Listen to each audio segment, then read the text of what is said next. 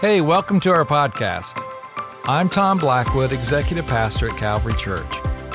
We hope you'll find something every week that inspires and encourages you in your faith. You can subscribe to this podcast wherever you listen so that you'll never miss an update. Hope you enjoy the message.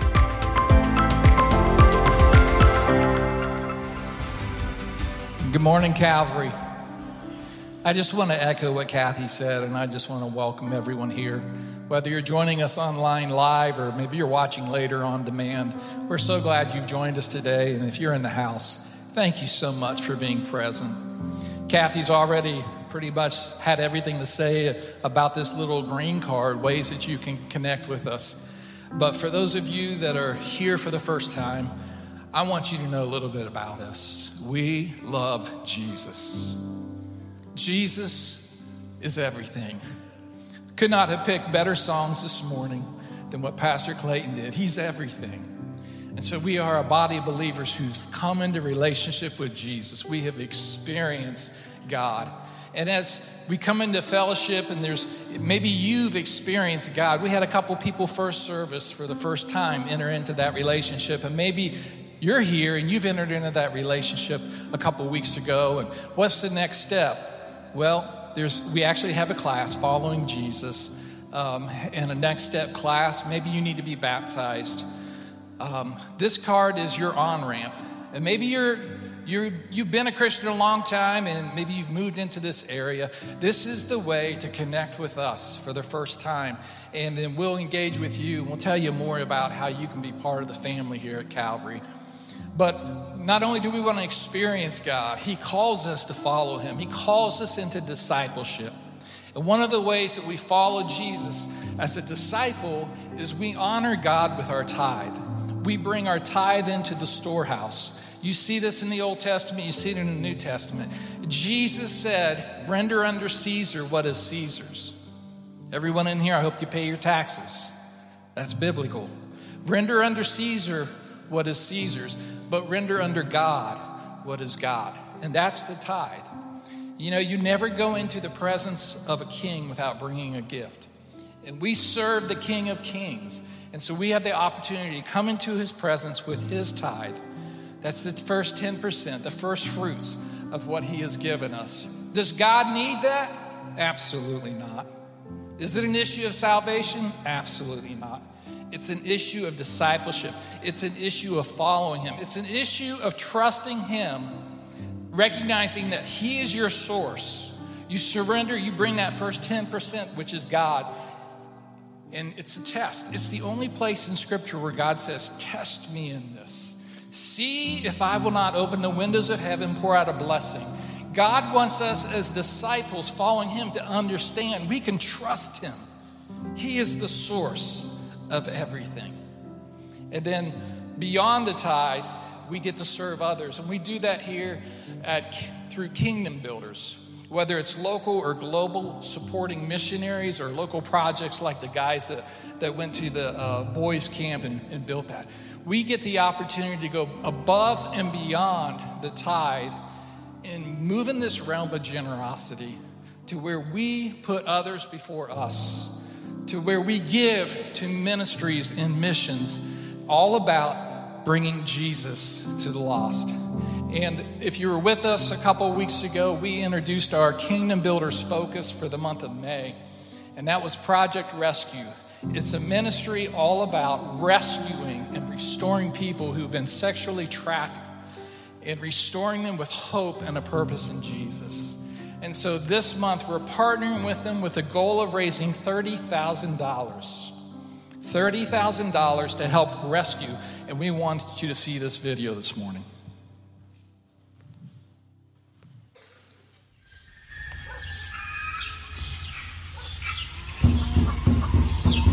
When a girl's born in this community, it's more of a celebration. All the people in the village will come and they'll be surrounded around the house. They're waiting outside to know if it's a girl or a boy. And there's a midwife inside the room with the mother. And as soon as a girl is born, she will yell, Ladki hui, which is, it's a girl. Ladki hui. The saddest day of a girl's life to be born in this community because she is destined to be a prostitute no matter what. And they will take good care of her. They will nurture her, they will feed her, they'll do everything they can so that she's healthy to be a prostitute when she's 11 or 12 years old.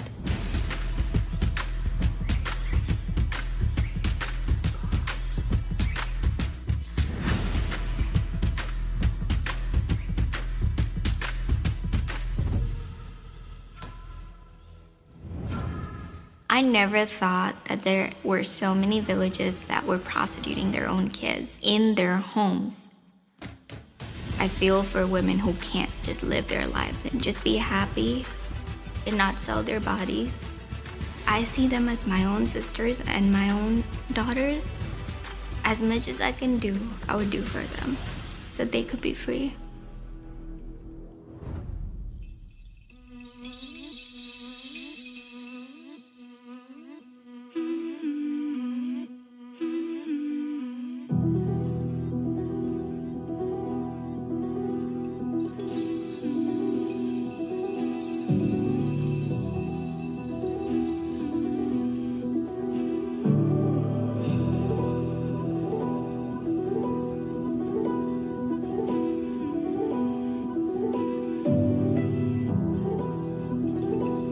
Don't have a voice at all. Uh, they say, This is your life, this is what you have to do. Your grandmother did it, your mother did it, and now you have to do the same thing. The sad truth is, most of them, by their age of 12 or 13, they're prostituting themselves, or their parents have pushed them into prostitution. It's tradition to them, it's their culture, it's something they hold on to, that's all they got. They accepted the fact that they cannot be part of any society. And so they started living their lives in these villages and made a life for themselves. So for years, what we try to do is first build that trust and just be there, go see them. And most of our staff members that are from these villages were actually in these villages from this community. And so when they go into the village, they know them they're like, we know you. You were doing the same thing, but today you're living a happy life. There's hope we can see. Why are you smiling so much? Why are you so happy? What's that sparkle in your eyes? And so that's when they share, I have something new, and there's this God. It's not this God who is beating you down and telling you to prostitute your child. It's not this God who's telling you money is everything. It's not this God that's telling you you have to live this demeaning life and there is this one true God who is who is going to help you, who's going to redeem your life. You're going to be a different person. So that fires love. We, our job is to bring that and to tell them that there's a God who really loves you, who cares for you, who created you. You see, that's what we are. We have to do it.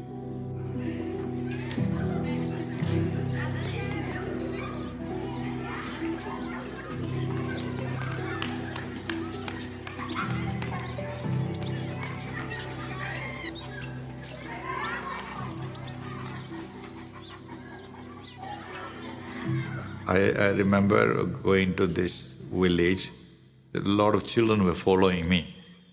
And this little girl, that uh, Lena, she was always with me. I said, Where's your house? And she took my hand and took me to her house, a little mud house. Then I met her grandmother. I talked to her. But Lena's story, she told me that uh, her uh, mother was in, of course, in prostitution. And one day her mother ran away, gone. And so her father was very disappointed. And he went to the town and brought some poison and killed himself. Since that, uh, Lena's grandmother is taking care of her and her sibling.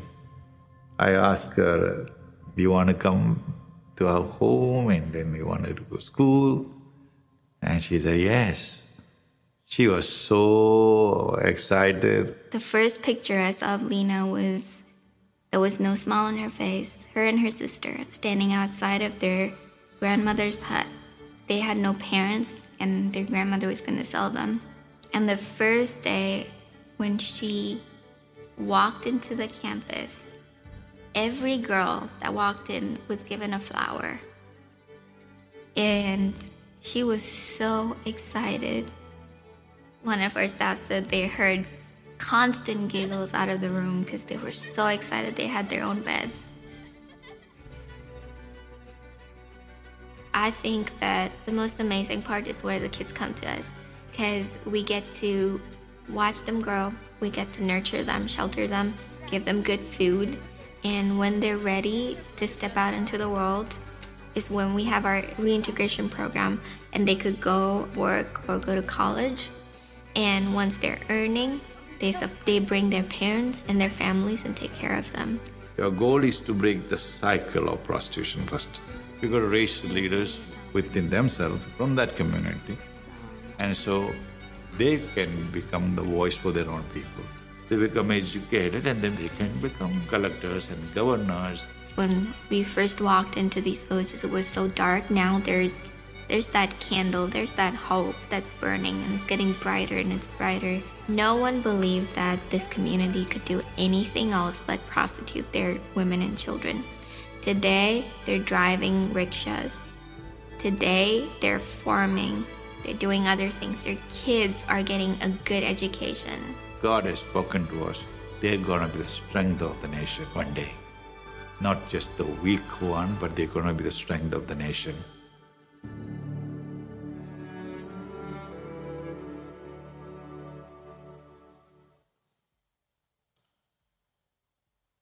Project Rescue is one of those ministries that we have the, the privilege, excuse me, of partnering together with through Kingdom Builders. And uh, we took some extra time today to show that video because um, we believe that strongly in the ministry of what you've seen represented here in front of you today. Um, we have, uh, boy, I could tell you stories. Uh, David and Beth Grant, the founders of Project Rescue, dear friends of ours, incredible uh, ministers of the gospel, and now their, their children are taking over leadership there, but passing on the legacy. But it's a ministry that, that uh, countless um, hundreds and thousands of of mostly women and, and girls that, that, have been rescued from, from human trafficking and sex trafficking. And uh, what a privilege that we get to partner together with ministries like this. So, Pastor Tom already said it, but I just wanted you to see a little bit of a window behind one of the partners, uh, the Kingdom Builders partners that we have, and what, they, what their stories are all about. In fact, when we were um, launched Project Rescue as the focus for this month, had um, somebody here in the church that uh, just reached out to us and basically said that I'm, I'm a, a, direct impact in their lives personally here at Calvary from this, this ministry through David and Beth. And, and uh, wow, what an honor that we can have to partner together with ministries like that. I love Kingdom Builders. I love about it. We're never going to apologize for focusing on others because you know what? That's what Jesus did. He focused on you and me, and uh, he laid himself down to focus on us. And when we follow Jesus, we are no more like him than when we lay ourselves down and focus on other people. So thank you, Calvary, for being a part of that as well. God is doing some fantastic things. It's just really good. Project Rescue and then the North Carolina Boys Academy. You guys, whether you're swinging a hammer and cutting some two bys or whatever, it's just, you know, you're serving others. And that's a great thing. And God allows us the privilege of doing that. Amen. Amen. Amen. Well, here we go. We're going to dive into Acts chapter 20 today. And uh, I know that many of you uh, are sitting there and you're looking at your watch and going, man, Pastor John hasn't even started preaching yet. And I completely understand the time and we structured the service accordingly. And we have party with the pastors after service today. So I heard one, whoop, you know, whatever. There, you say, what in the world is party with the pastors? Well, it's an opportunity for you if you're new or you just feel new and you want to get a chance to know the pastoral staff here. We're just going to have a fun time. It's an hour, 1230 to 1.30. You say, I didn't sign up. That's okay. Show up. East Auditorium out this door here to my left. Uh, and uh, we're going to have a good time. Again, an hour and then you'll be able to go home, take your nap, or watch the final round of the PGA Championship, right? Okay, so priorities, we've got it. But before we go there, Acts chapter 20. And when we get to Acts chapter 20, this is a chapter that is. Um, it's really full of pretty fun stories. And uh, we're going to talk about um, not the, the fun story, although I'll just mention it right here. Here's a fun story at the beginning of Acts chapter 20. True story. It's in the Bible. They don't make this stuff up, right? This is God's word. Peter, or not Peter, Paul is preaching, and he is preaching a long time like a long time. Nobody said amen for that. That's good. Hallelujah. So uh, you didn't resonate with your pastor here. And he's preaching so long. The Bible says he preaches until midnight, right? That's a long time. Who knows when he started, but probably about right now, right? So just preaching on And there's this guy, and he's sitting up in the, the third floor window, and he's watching him preach, and he falls asleep while he's preaching, right? That has never happened at Calvary Church yet. So, anyway, uh, but uh, he falls asleep, falls out of the window, dies, plumb dead right there. That's just crazy, right? You, some of you think, wow, man, that's, that was a long sermon. No, that was not a long sermon. That Acts chapter 20. Paul, you know, prays for him. He comes back to life. It's a cool opportunity. No one is going to die this morning because I'm going to preach too long. I promise you that. We're going to be brief. And some of you are already like, well, Pastor John, you've already wasted some of your time telling that silly story. I know. Here we go. Acts chapter 20. Go with me in your Bibles if you've got them there. Um, what we are going to tackle today is Acts chapter 20, verse 24.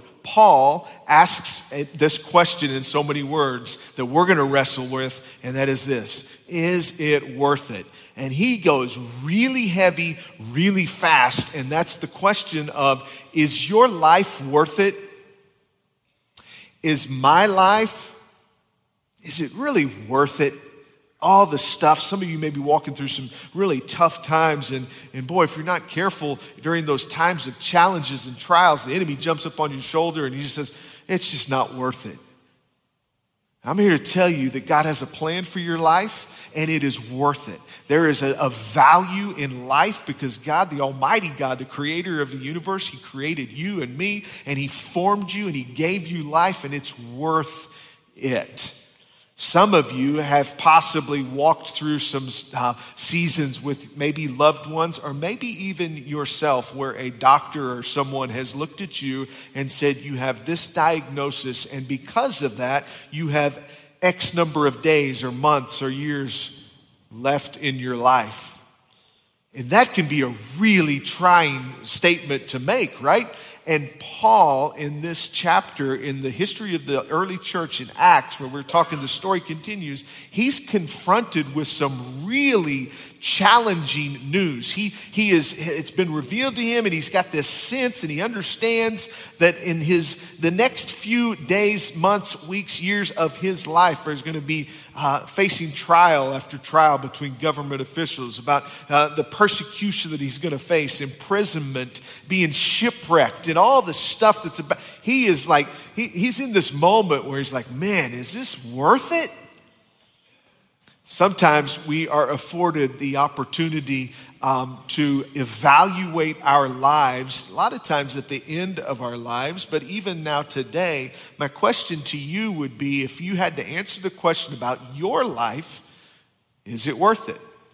Mentioned earlier that many of you may have received that diagnosis or whatever, and not to make light of any of those situations, but I think sometimes it's an opportunity for us to really make sure that the things that we have involved in our lives, that we're involved in in our lives, they really add value to our lives. And so, to, to give some ideas about that, we're going to look at what the, uh, the, the philosopher, the great philosopher Tim McGraw, had to say about this situation. Some of you know where I'm going. There's a song that he's put out a long time ago, and you could probably sing it. We're not going to sing it here today. I may let you finish the line. Live like you're dying, right? And so this, this, this opportunity that the person in this song was given to say, hey, you've got this number of, of days, months to live. And what does he do? He went skydiving. He went Rocky Mountain climbing. And he went 2.7 seconds on a bull named yeah, you've heard the song. Yeah, I got it. Yeah, some of you are like, what in the world? And then it goes on to say, but I loved deeper. I, I spoke sweeter. I gave forgiveness to all that I'd been denying. But someday I hope you get the chance to live like you're dying. And the truth of it is, is that's really a true statement to say all of you in this room, myself included, have been given the opportunity to live like we're dying and to, to add value to, uh, here's the deal it's 100% every person in here is going to die. rapture doesn't take place before that, right? I'm praying that the rapture happens and we don't even have to experience that. But this life here, 100% is going to end. Is it worth it? Paul answers that question today when he's confronted with some really challenging situations that are in front of him in his life. One verse today is where we're going to land Acts chapter 20 and verse 24. And he says this But my life is worth nothing to me unless I use it for finishing the work assigned me by the Lord Jesus the work of telling others the good news about the wonderful grace of God. Paul is saying at this moment when I'm seeing some really tough times, he's saying, you know what, I've given, I've preached, I've told you, I've done all, but my life, it's worth nothing unless I continue this task. Another version of the, the scripture in NIV says this However, I consider my life worth nothing to me. My only aim is to finish the race Boy, let that be said of us. That'll be our only aim is to finish the race and complete the task the Lord Jesus has given me. The task of testifying to the good news of God's grace. One more version of that says this, but I count my life of no value to myself so that I may finish my course and the ministry I've received from the Lord Jesus to testify to the gospel of God's grace. I'm here to tell you today that the only way for us to ensure that our lives are worth something is that we would focus on what they were truly made for in the first place.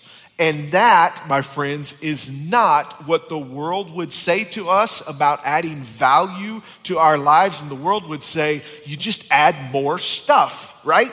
You add more good things, right? Sometimes the things that we add, it's not that they're inherently bad in and of themselves, but when they pull us away from our assignment, they become stuff. The popular view of more things, more activity, more spiritual disciplines, even more physical disciplines, more, more healthy living, more this, more that. The prominent, the prominent mindset is add more equals more value. And for those of us that have families, we understand that when you have kids because there is a there's a trap that we have all and I've fallen into this. My wife and I have fallen into this with our kids, and that would be that, boy, if you just give them more things, you could add value to their lives in such a, a, an awesome way, right? As young parents, I remember when our kiddos were young, the, the two older ones, now Chelsea and Chandler, we'd have Christmas or birthdays or whatever, and it really happened during Christmas where they, they weren't old enough to even understand what they were given,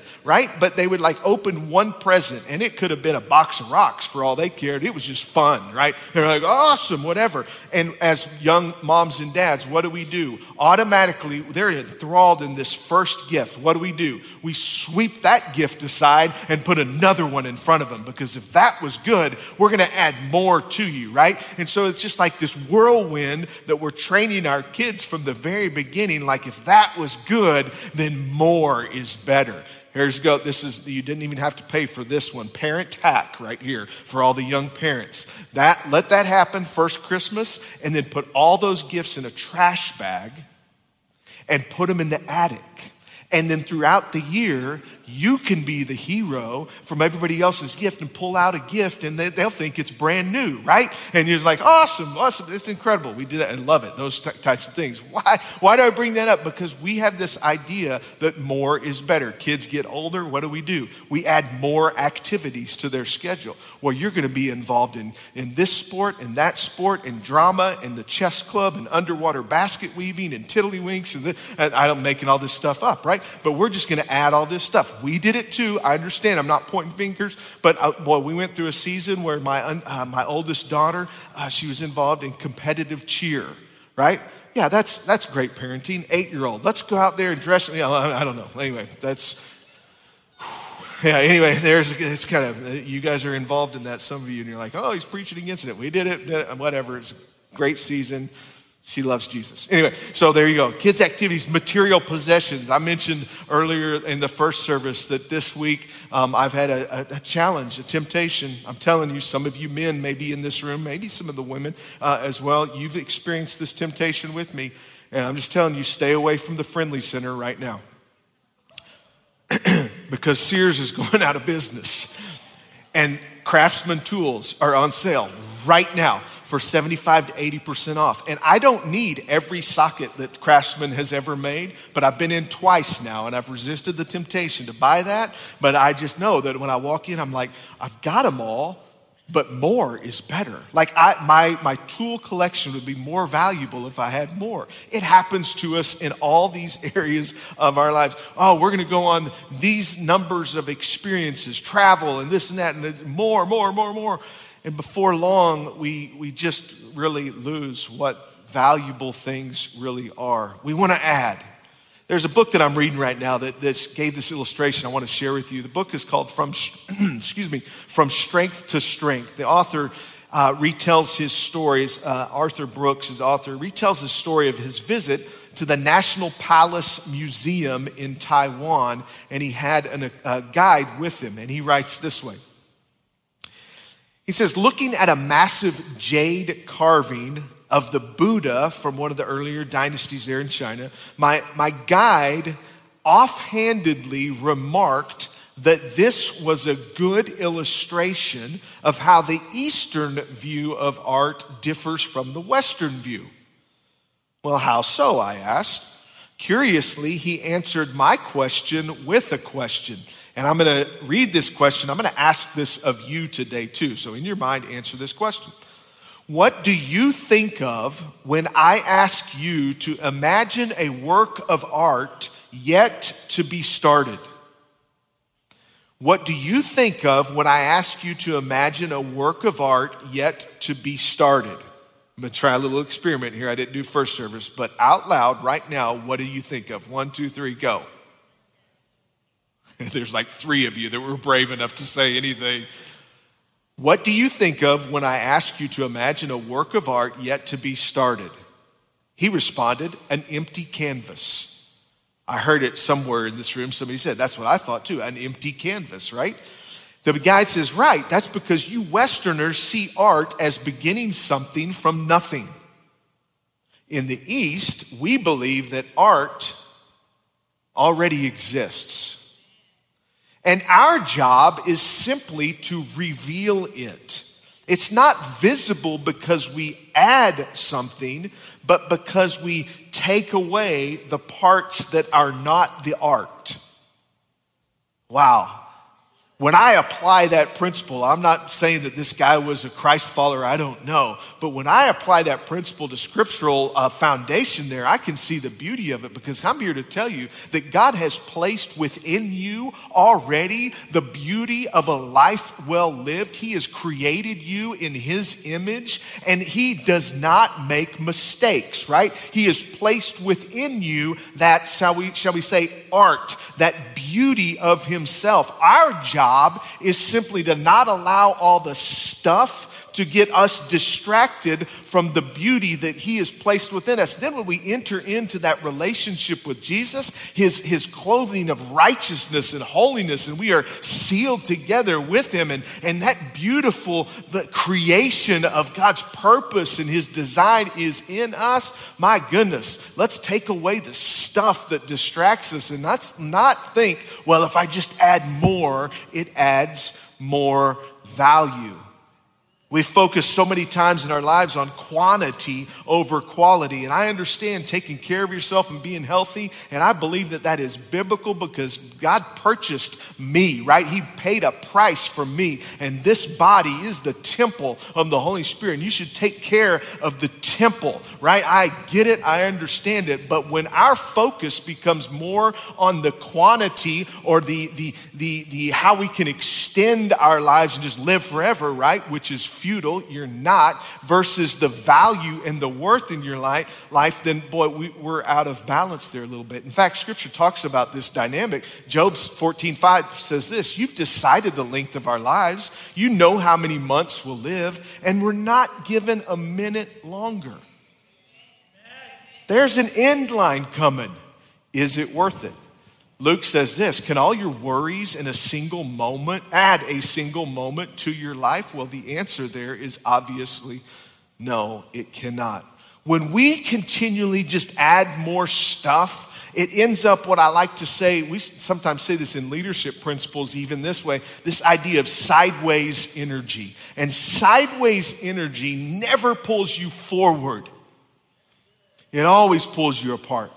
What's your focus? What's your life? What's the value of your life? What are those things that add worth? That sideways energy is really, really stressful. I brought a friend with me today that's going to help me demonstrate this this principle, not Pastor Kim, but this little guy, this friend here, um, that some of you understand. I'm going to put this, but do you guys remember his, his big brother? I am sorry for his inappropriate dress in the house of the Lord here today, but that's just the way he get. Do you remember Stretch Armstrong? Somebody, somebody is really too excited about Stretch Armstrong. But do you remember? Do you, you, guys have kids maybe that dealt? Some of you, this is this is you're like really confused right now. Uh, young men and women in the room. This was a toy that was really popular back in the day. Before we had screens to play with, we just got goofy little muscle men or whatever that I don't know. And what Stretch Armstrong, his whole thing, his whole principle, he did nothing else but this. And that's all he was good for. And we would take pictures at Christmas with the kids pulling his arms across like this. And, and we thought that was really fun. Why did we think that was fun? Because if you let Stretch go, he looks weird for a few minutes, kind of like the Incredibles uh, people, whatever. But then he goes back to normal. And I promise you, silly illustration, but there are people right now here in this building that have already been asked this question by people today. And you've, and you've responded this way. And the question was, hey, how you been? How's your week? And you've said, oh, busy. And we always do that grunt in front because whatever. I'm just here to tell you that many times we add stuff to our lives, and especially you moms that are like taxi drivers going everywhere. Right, I get it, I understand. And you feel like at any moment, like I feel right now, at any moment, I feel like this guy's about to snap and it's going to be a funny memory for all of us here. But you know what? You just keep stretching and you keep stretching, and before long, you're just like, ah, I'm so busy. And then, you know, you have to have those moments where you kind of come back. You feel the same way. Let's just see how he can do. And you go like this, whatever. And it's like you just feel like so stretched. And it is sideways energy all the time. Silly illustration but boy, don't we do it? We just keep adding things to our lives. We say, boy, my family will be more valuable if I add more activities. We're, we're going to have more memories and it's going to be awesome and we're going to add value. And the whole time we're just stretching, we're just stretching. And quite honestly, this is a good workout, Don. I just, I recommend it here a little bit. Whew. Oh, stretch he illustrates something that was pretty significant when I'm looking at, at, at, Paul's life, and he says this I count my life as nothing except for the assignment that God has given to us. Today, one of the things that I think that maybe some conversations that the Lord may be wanting your family to have is for you as husbands and wives to sit down and say, I really, I really feel like this, and I'm not Stretch Armstrong like I have been pulled in so many different directions. And why don't we take some time to recalibrate and make sure that our focus is the, are uh, on the things that God wants us to focus on. More does not equal more. So thank you, Stretch. By the way, if anybody has the full size, we need that, right? I can't find. I'm just teasing. No, we don't need that. That's he's just a funny little guy. Stretch Armstrong. Here we go. Thoughts on our value and our worth. Not sideways energy, but what Paul says is that value that added him. Three things quickly today that we're going to talk about. Number one, life is worth it. You are worth it.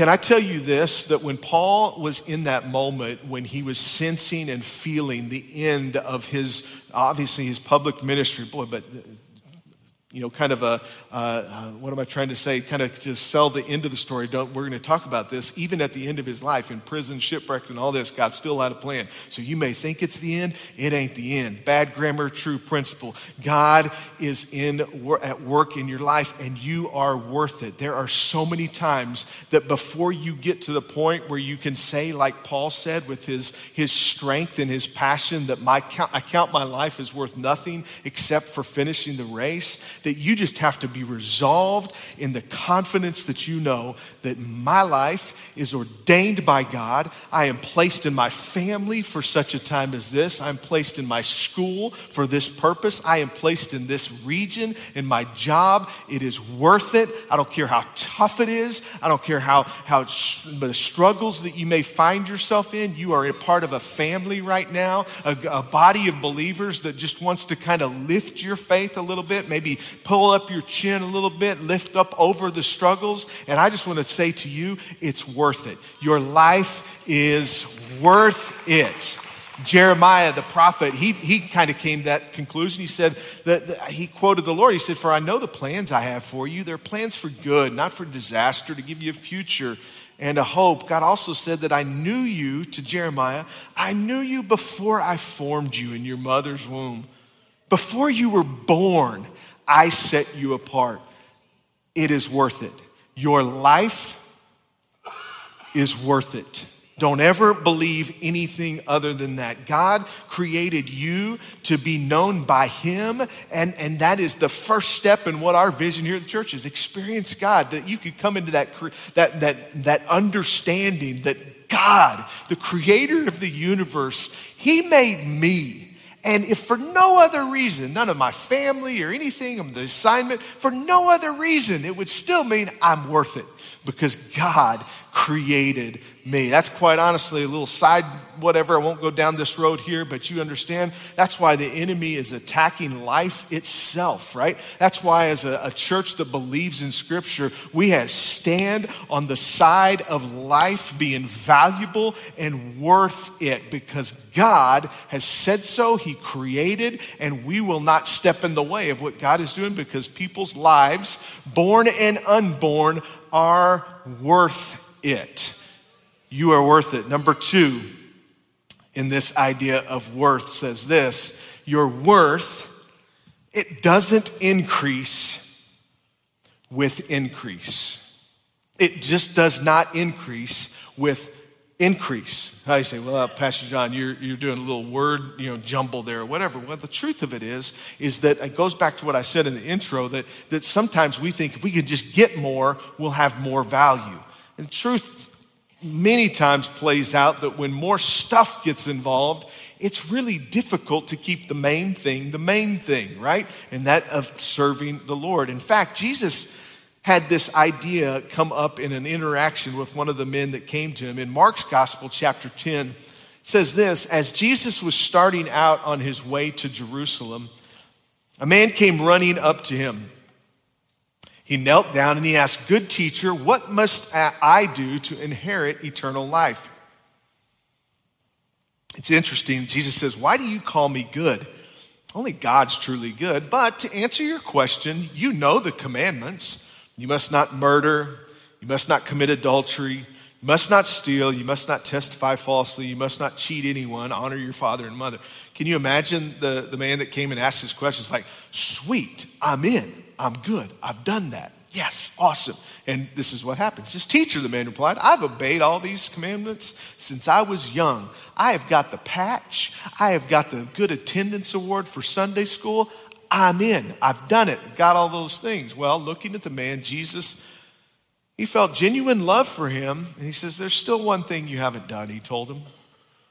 Go and sell all your possessions, your stuff, and give the money to the poor and then you'll have treasure in heaven. And then come follow me.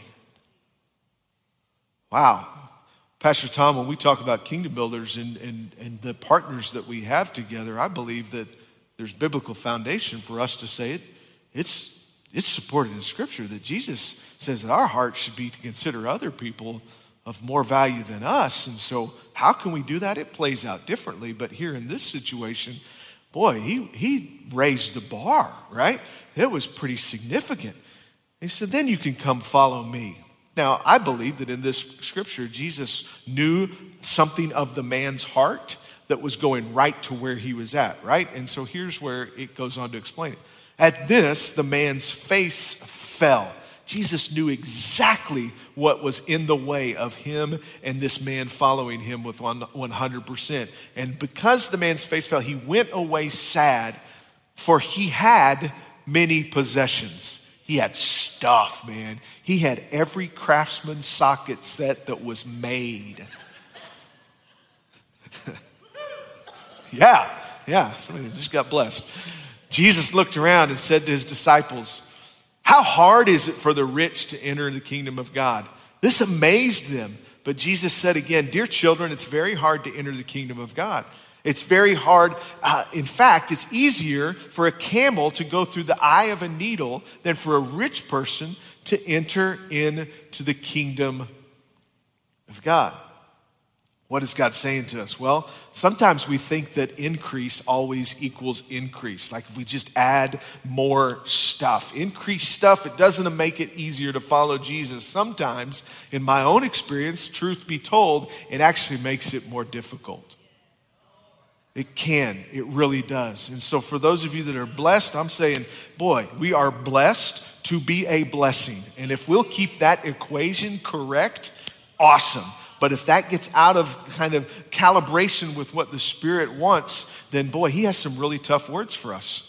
But we are blessed to be a blessing. I'm so, let me just stop and say this in case there's somebody you say, wow, Pastor John, what do you, I believe right now there are men and women in this room that God is wanting to bless you exponentially beyond what you can ever imagine. Here's why I know that because you have already proven yourself to be faithful over the little things, and God says, I want to make you ruler over many because His purpose is not to just make you affluent, His purpose is to advance His kingdom. And some of you in this room, He's already tested you, and you've proven that you can be faithful with blessing. And so God's saying, man, i have already seen I can get blessing through you, so I'm going to bless to you. And if you'll continue to be that conduit, then, then, then your increase is really, it, it's just, it is what it is because God's blessing his kingdom through you. And I'm here to tell you, then praise God.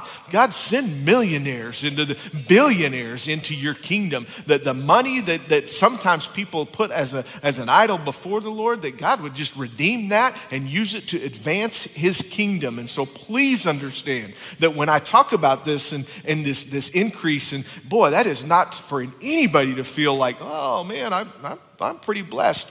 Yes, I'm glad you are. You're blessed to be a blessing. However, the truth in our society is sometimes we have a hard time with this. We have a hard time with more, and we have to, we want more. In fact, I was reading this study. This, this was interesting. I was kind of diving into this premise this week.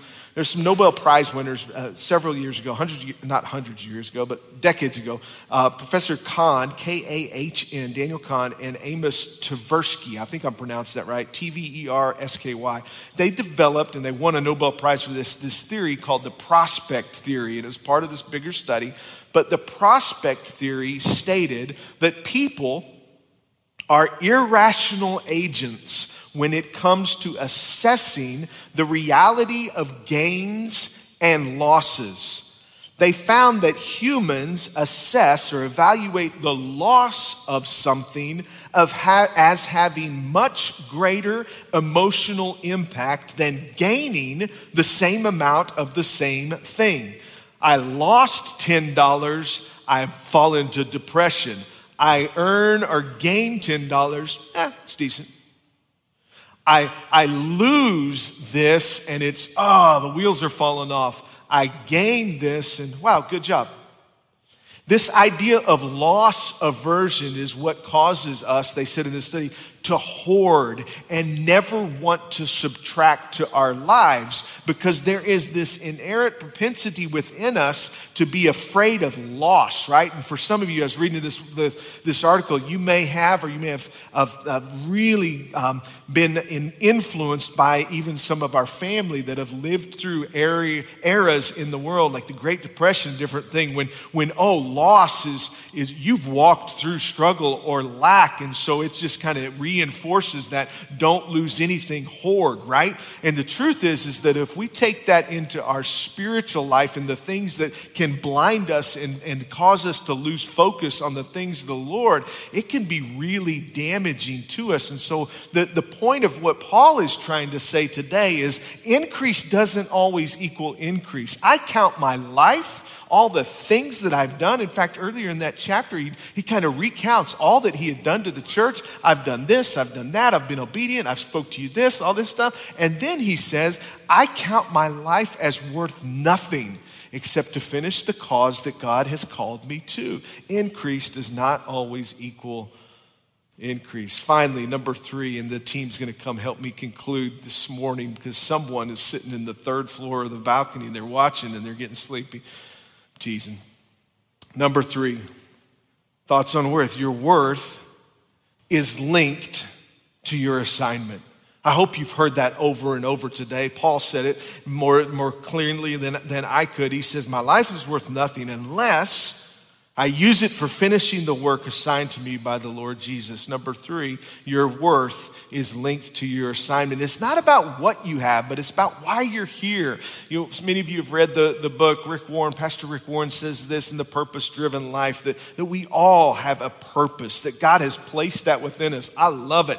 And I just, I, I love it when people have that aha moment, when the light bulb flips on and your why becomes very clear. And that why may be revealed through your profession. That why may be revealed through your family. That why may be revealed at a, at a youth camp, at an altar where God calls you into ministry, at a, at a youth rally in Madisonville, Texas, when a 16 year old kid heard God say to him, John, don't be afraid. I've called you into ministry. That's the worth, that's the value, that's the assignment that God has placed upon my life. And my life is worth nothing if I did any other thing other than to finish the task, the assignment that God has called me to finish and God is calling you to finish as well. Paul said it this way as we conclude um, to another church in Corinth in Second Corinthians. This is the why behind our assignment. It says this means that anyone, anyone, you may be here today, and I'm just here to say you're the anyone that God has set you up. And He set you up in the very first point to say that, you know what, you've been questioning whether or not you're worth it. And you are. And Jesus died on a cross for you to make it possible for you to enter into a relationship with God afresh and anew. Says it means anyone who belongs to Christ has become a new person. The old life is gone, a new life has begun. Praise the Lord. That's what it's all about, right? And all of this is a gift from God who brought us back to himself through Christ. And here it is. And God has given us this task of reconciling people to him. For God was in Christ, reconciling the world to himself, no longer counting people's sins against them. And he gave us this wonderful message of reconciliation. I'm here to tell you today, church, that when you come to that moment where your question is my life worth it? It can be. And it only is when we, with the confidence that Paul said, we count ourselves worthy because of our assignment. Only because of our assignment. I count my life as nothing. My life is worth nothing. My only aim is to finish the race and complete the task the Lord has given me the task of testifying to the good news of God's grace. Amen? Amen. Stand with me today. Stand with me today. And we're going to be concluded here. I'm challenged by this scripture. There's so much in Acts chapter 20. Dive into it. There's a lot of good stuff um, that, that God has for us in this passage. But today, what God's wanting to ask us is, is your life worth it? And the answer, easy answer to that is, yeah, it is. And it becomes worth more value when, whenever we posture our heart the same way Paul did. It says, My life really is worth nothing except the assignment that God has given to me. Would you bow your heads with me all over this room? I'm going to ask the prayer team to come and join me at the front and the back in their positions, and just everybody else just stay put. We've got time, and, and, I know sometimes when we get to this point, we check out. Please don't do that because there, there are people that need to to respond to what the Spirit may be saying to them today. So as the prayer team comes, I'm going to ask you a really simple and powerful question. If you're here in this room and you would say, you know what, Pastor John, um, I just, I, I, I'm at a position in my life where I, I know that I need that, that word. It's a big word, reconciliation, but it's a powerful truth in my life that, that my life is far from God and I, I need to, to have that relationship restored. I need to begin my relationship with Jesus today.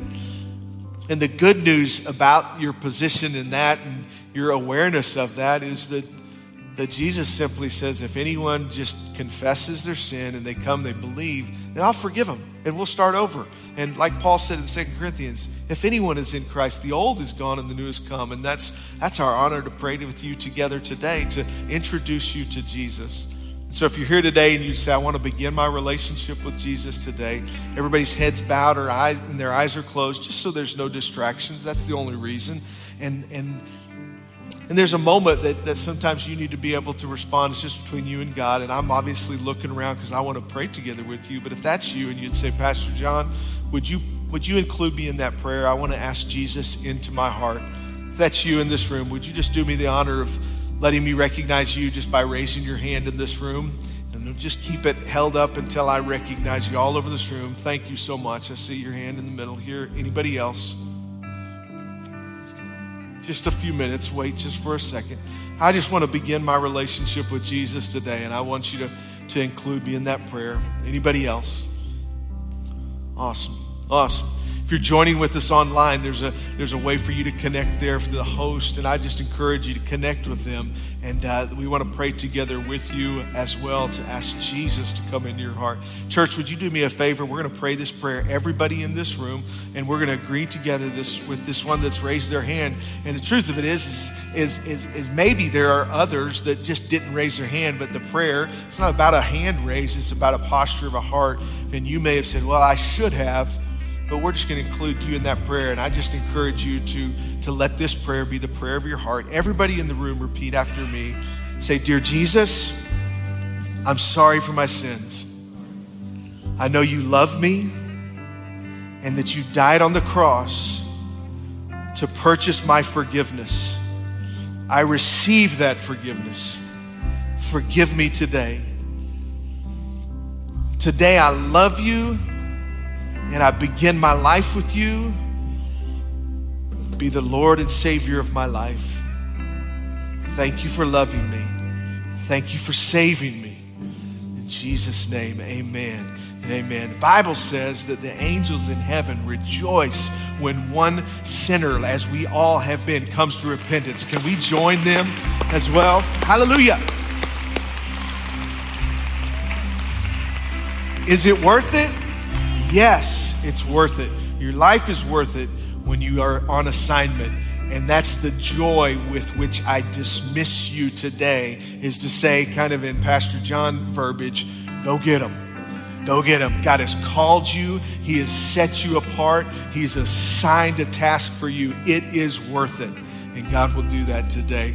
In a minute, when we dismiss, I'd encourage you to come and pray. If you have needs in your life, there's people at the front and then also at the back underneath the, the pray signs. There'll be people there to meet with you. However, if you're new and you're prepared to join us, or if you didn't even know and you don't have lunch plans, the party is for you. So it's right in the East Auditorium over there. I'm telling you, it's going to be fun. It'll be quick, and we'll have a good time together. We really would. It counted an honor to get to know so many of you. It's a big deal. I know it's a fun name, but it's very it's a spiritual thing that we're doing, and that's to get to know and to get people connected with what God is doing. And I we don't take that lightly. It's it's going to be fun. So may the Lord bless you and keep you, and may His face shine upon you in your coming and going, and may you be and continue to be a reflection of God's grace in your families, in the triad, and all over the community. And may you be on assignment this week and add value because you are valuable, says the Lord.